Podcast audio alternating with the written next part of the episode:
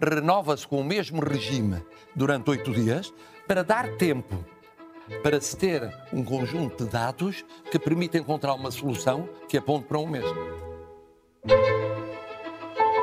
Viva! Está com o Expresso da Manhã.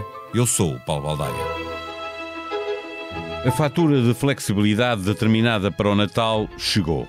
Não é ainda possível determinar o valor final, mas já é certo que os números começaram novamente a subir. A bomba foi montada na necessidade de dar aos portugueses um período de descanso neste combate e o Natal pareceu a todos, políticos incluídos, o tempo certo para um regresso temporário à normalidade possível. O rastilho foi a esperança que a chegada da vacina trouxe ao mundo inteiro. À máxima liberdade parece, no entanto, não ter correspondido a máxima responsabilidade. E a isso juntou-se uma nova variante do vírus, oriunda do Reino Unido, que trouxe maior velocidade à propagação da Covid-19. Mais contágios significam mais internamentos, mais cuidados intensivos e mais mortes. Este não é um combate que esteja terminado. Longe disso. Recebemos novamente a visita da jornalista Vera Lúcia uh. A última vez que falamos, uh, perguntava-te se havia razões científicas uh, para a flexibilidade que foi determinada para o Natal. Respondeste, obviamente, que não. aí estão as consequências?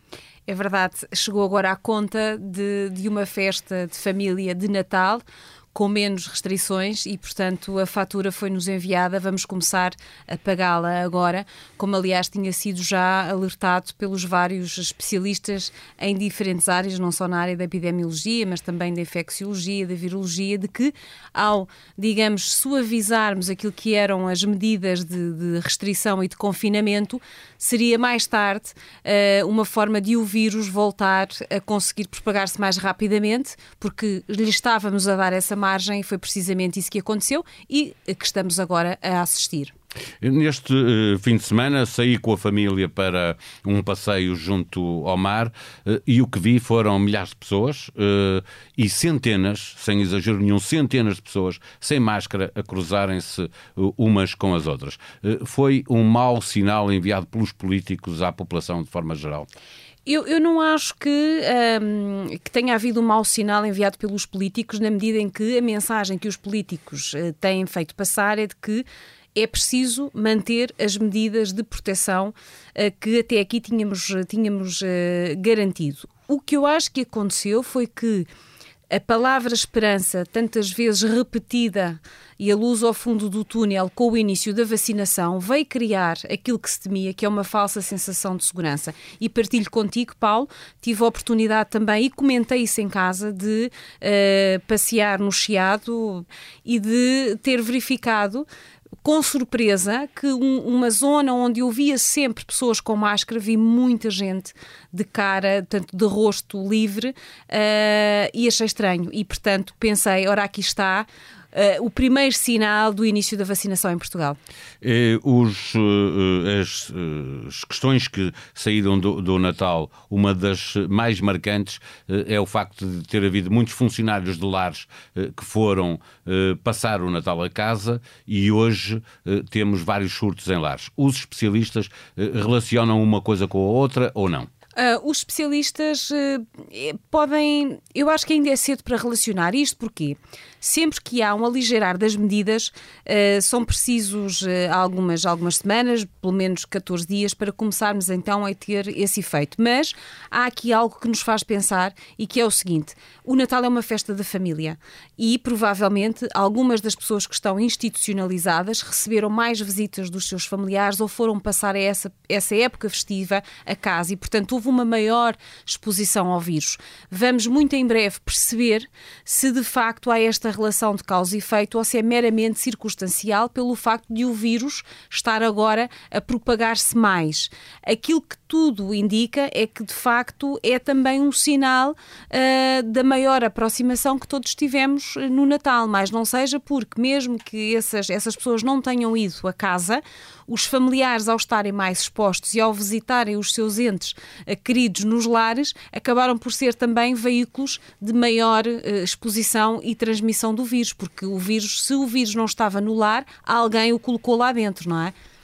Eh, Vera, esta flexibilidade que vimos assistir no Natal e, que pode vir, começa agora a ter algumas consequências e que podem vir a ser mais graves, associam-se ao facto de haver uma nova variante que apareceu no, no Reino Unido, que se diz que é bastante mais contagiosa, cerca de 70% eram as informações que, que existiam, o que significa que o vírus se propaga a uma velocidade muito maior. O que é que podemos esperar, juntando estas duas coisas, para o, os dias mais próximos? O que podemos esperar eh, para os dias mais próximos, o facto de estarmos a ter um aumento novamente das novas infecções, uma maior pressão sobre os cuidados intensivos, voltamos a estar acima das 500 camas ocupadas, maior pressão nas hospitalizações, portanto, com uma variante do vírus que tem tudo para ser mais rápida a propagar-se do que a anterior, só há, digamos que assim, um desfecho que é estarmos perante o início, provavelmente, daquilo que muitas vezes falou que é uma terceira vaga. E, portanto, uh, se quisermos utilizar uma imagem figurada, podemos estar a começar a subir a ladeira que nos vai levar pela terceira vez ao cume da montanha. Eh, e o Parlamento, por uh, sugestão do Presidente da República, uh, com a concordância do Governo, uh, vai aprovar um estado de emergência por mais oito dias. o que é que é expectável que aconteça depois deste primeiro episódio de repetição do estado de emergência, ou seja, temos aqui oito dias, vamos poder analisar melhor as consequências do que aconteceu no Natal e no Ano Novo e a seguir, olhando para aquilo que está a acontecer na Europa, poderemos vir a ter um confinamento novamente em Portugal. Eu espero que, que isso não aconteça por, por duas razões. Portanto, que não seja necessário no sentido em que vamos conseguir controlar a propagação uh, e que uh, aquilo que tem sido, que foi uma mensagem que foi sendo passada, não seja agora, uh, vou, tanto recuar dessa ideia que é confinamento total nunca mais.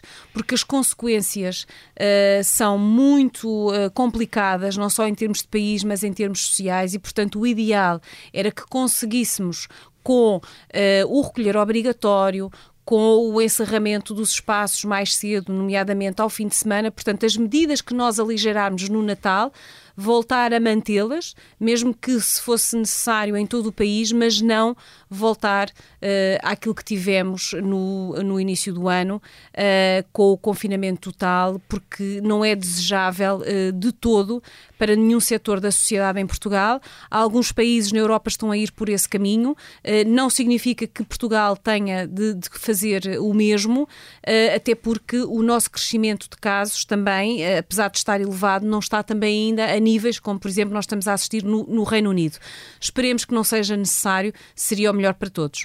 Eh, o debate, isso significa que o, o debate entre uh, a economia e, e a saúde uh, voltou a estar uh, no, no, na cabeça dos especialistas ou não? Ou isso, o que tu nos estás a dizer, está muito firme também no, nos epidemiologistas, nos especialistas de, de saúde pública?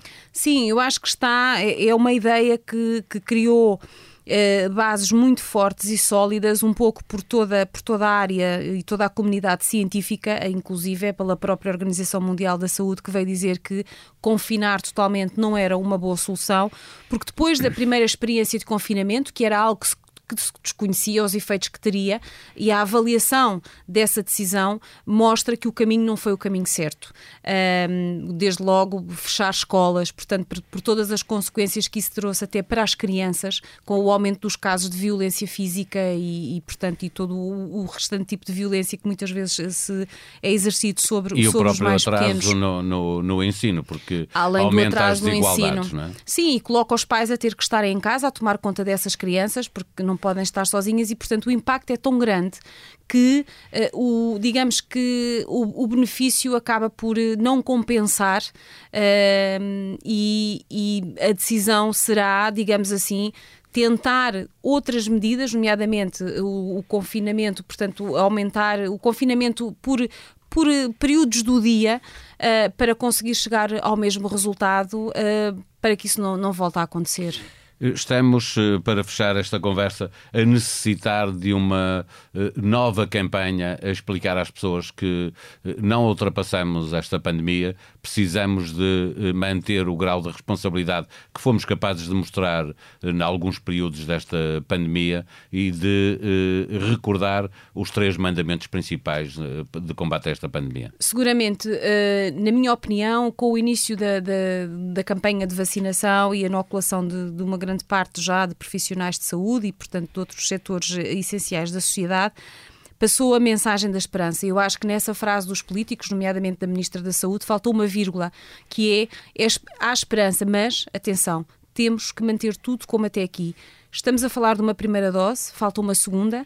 Depois da segunda, é preciso esperar algum tempo para que o corpo humano desenvolva a, a, imunidade. Haverá muitas pessoas, ainda muitos portugueses, que terão que ser vacinados e, portanto, a batalha não está de todo ganha, não há fim à vista. Foi um passo, foi um pequeno passo, foi importante, mas até que se chegue àquilo que é o conceito da proteção de sociedade, da imunidade de grupo, não devemos alterar nada do que fizemos até aqui.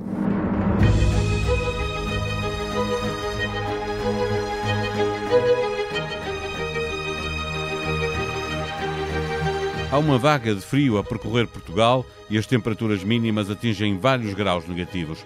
A neve já começou a chegar a vários pontos do país e em expresso.pt encontra toda a informação para poder planear a semana e também o próximo fim de semana. Aproxima-se o momento em que Joe Biden será empossado como presidente dos Estados Unidos e isso significa que Donald Trump tudo fará para roubar o protagonismo ao seu sucessor. Saiba como no site do Expresso.